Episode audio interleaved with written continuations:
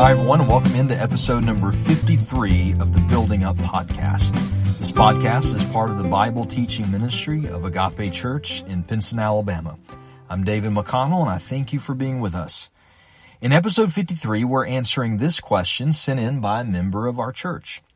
How should a Christian deal with anxiety around or coming from perfectionism? Now, to begin with, I think it's important that we define the term perfectionism. So to do that, we're going to take a three or four minute crash course from a reputable psychology resource on this subject. Now, there, there are adaptive forms or healthy forms of perfectionism, which can lead a person to strive for excellence in all that they do. Uh, these are often people who know how to set lofty goals and have high standards for themselves and then work toward that goal in a healthy way and achieve success. Uh, people with healthy forms of perfectionism usually do not mind being challenged because they believe challenges can help them to grow. And when they face adversity, that Healthy perfectionism allows them to be able to self motivate and push through and overcome the adversity. But more commonly, people deal with a maladaptive or an unhealthy form of perfectionism. Now, in it, people still want success, but they tend to focus more on avoiding failure, which results in this continual negative orientation toward their life. They might, may find themselves procrastinating when it comes to responsibilities or they try to avoid challenges because they are afraid of failing. Often their personal relationships will suffer because unhealthy perfectionists find it difficult to believe in unconditional love. They rather expect that affections and approval from others is dependent upon their performance or their performance being flawless. So they may suffer from low self-esteem and often from toxic comparisons of themselves to other people. Now, perfectionism can be self-oriented, but it can also be other-oriented, in which the perfectionist places these unrealistically high expectations on not only themselves, but on people around them. And they're quick to find fault or to be overly critical of mistakes. So what causes patterns of unhealthy perfectionism to grow? And the answer is there's there's many factors. It could be personality, it could be family of origin, um, it could involve some type of emotional disorder. But interestingly, psychologists do believe there's a social component. Perfectionist tendencies have increased substantially among young people over the last 30 years. And this may be related to greater academic and professional competition in our culture, but it's probably most definitely related to the pervasive presence of social media, which increases harmful comparisons, especially among young people. So the bottom line in, in all of this is that maladaptive perfectionists or unhealthy perfectionists can suffer as life becomes this endless report card on accomplishments or how they look. Now, it, it's very interesting to note that one way modern day psychologists will counsel their patients to deal with unhealthy perfectionism is with something they call compassionate self-talk. Now, what is meant by this is that the patient should use their inner voice and their conscious thoughts to soothe themselves using compassionate and merciful words of encouragement. Now, it, it, may surprise you to hear that I think they're on to something, although there are some pretty major modifications that need to be made to the process. There is a pastor and an author named Paul David Tripp who writes in several of his books this statement, begin quote, no one is more influential in your life than you are because no one talks to you more than you do. Whether you realize it or not, you are in an unending conversation with yourself. and the things you say to you about you are formative for the way you live. You are constantly talking to yourself about your identity, your spirituality, your functionality. You're constantly preaching to yourself some kind of gospel. End quote. Now, before we think we're just out in some type of human psychobabble in this episode, let's go to God's Word. In 2 Corinthians chapter 10, verses 4 and 5, Paul writes to the church that the weapons of our warfare are not worldly, but they're powerful through God for the demolition of strongholds. We demolish arguments and every high-minded thing that is raised up against the knowledge of God. And listen, taking every thought captive to obey Christ. So here Paul makes really clear the influence of our thought life. You and I will act on and believe what we think. We will identify with who we think we are. This is why Paul said in Romans 12, 2, that our whole life is contingent on our minds being renewed. And, and the enemy of God knows this, and he battles against us in part with corrupting thoughts. So you and I must take the weapons of our warfare, as Paul calls them, the Spirit of God, the Word of God, prayer, and other disciplines, and we must use them to take every thought captive to obey Christ.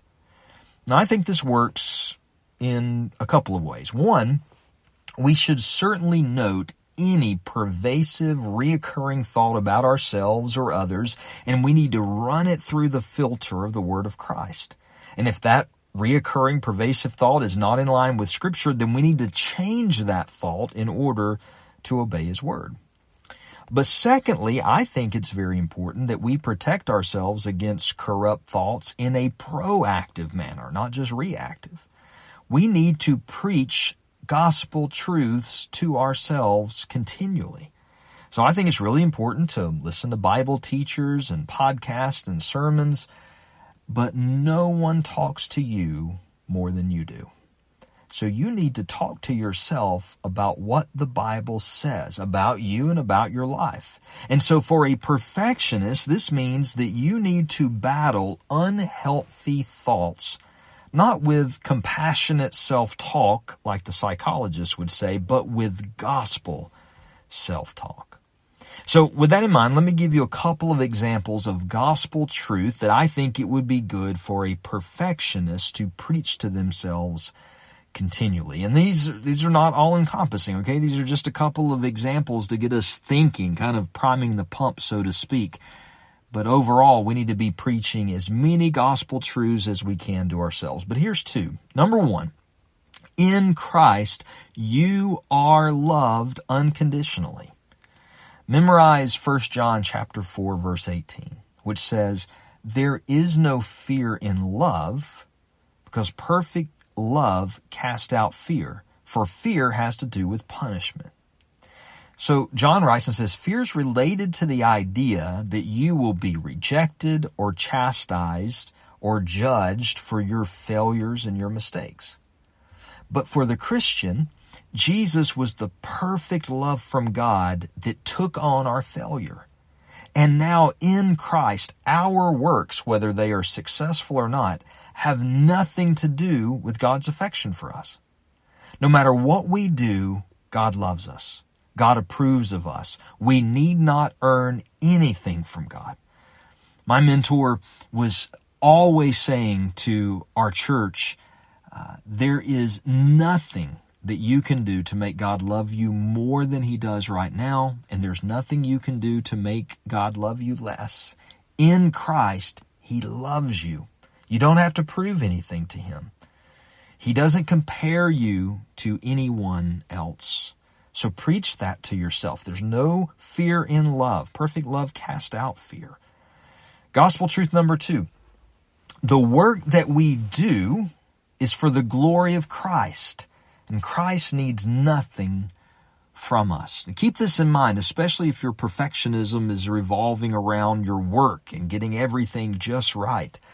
Colossians 3.23 says, whatever you do, work heartily as for the Lord and not for men, knowing that from the Lord you will receive the inheritance as your reward. Now, one way to think about what you do is that you're working to accomplish something for yourself or for others. You're working to gain approval or to earn someone's favor. But another way is to consider your work all about and for Christ. That He is the provider and the ruler of all things. So nothing of value is dependent upon us, but it's rather all on Christ. There's no fear of failure in that. There's no need to demand of ourselves that everything be just right. If we could get everything just right, we would get the credit. We wouldn't need Jesus. but rather we are to depend on Christ and trust in Christ. And when we fall short of our expectations, we know He's still sovereign. And He will use what we did, even if it wasn't successful, for His glory and for the good of others. And when we meet or exceed expectations, we will know that it was only accomplished with His strength anyway. So there's no, nothing for us to be proud about. Ultimately, either way, in success or failure, Christ will reward us. Not for how much we accomplished, but for how much we depended upon Him for all we did. So, as we battle perfectionism, if that's something we struggle with, preach gospel truths to yourself. Dig into the Word.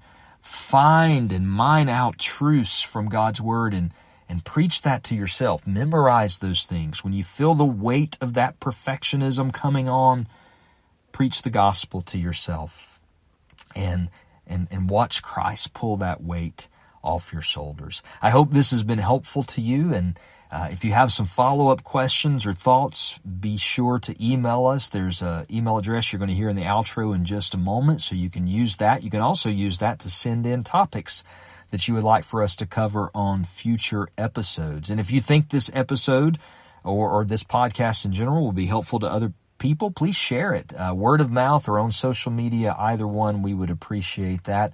Until next time, church, let's continue to rely on Jesus together. Grace and peace to your family.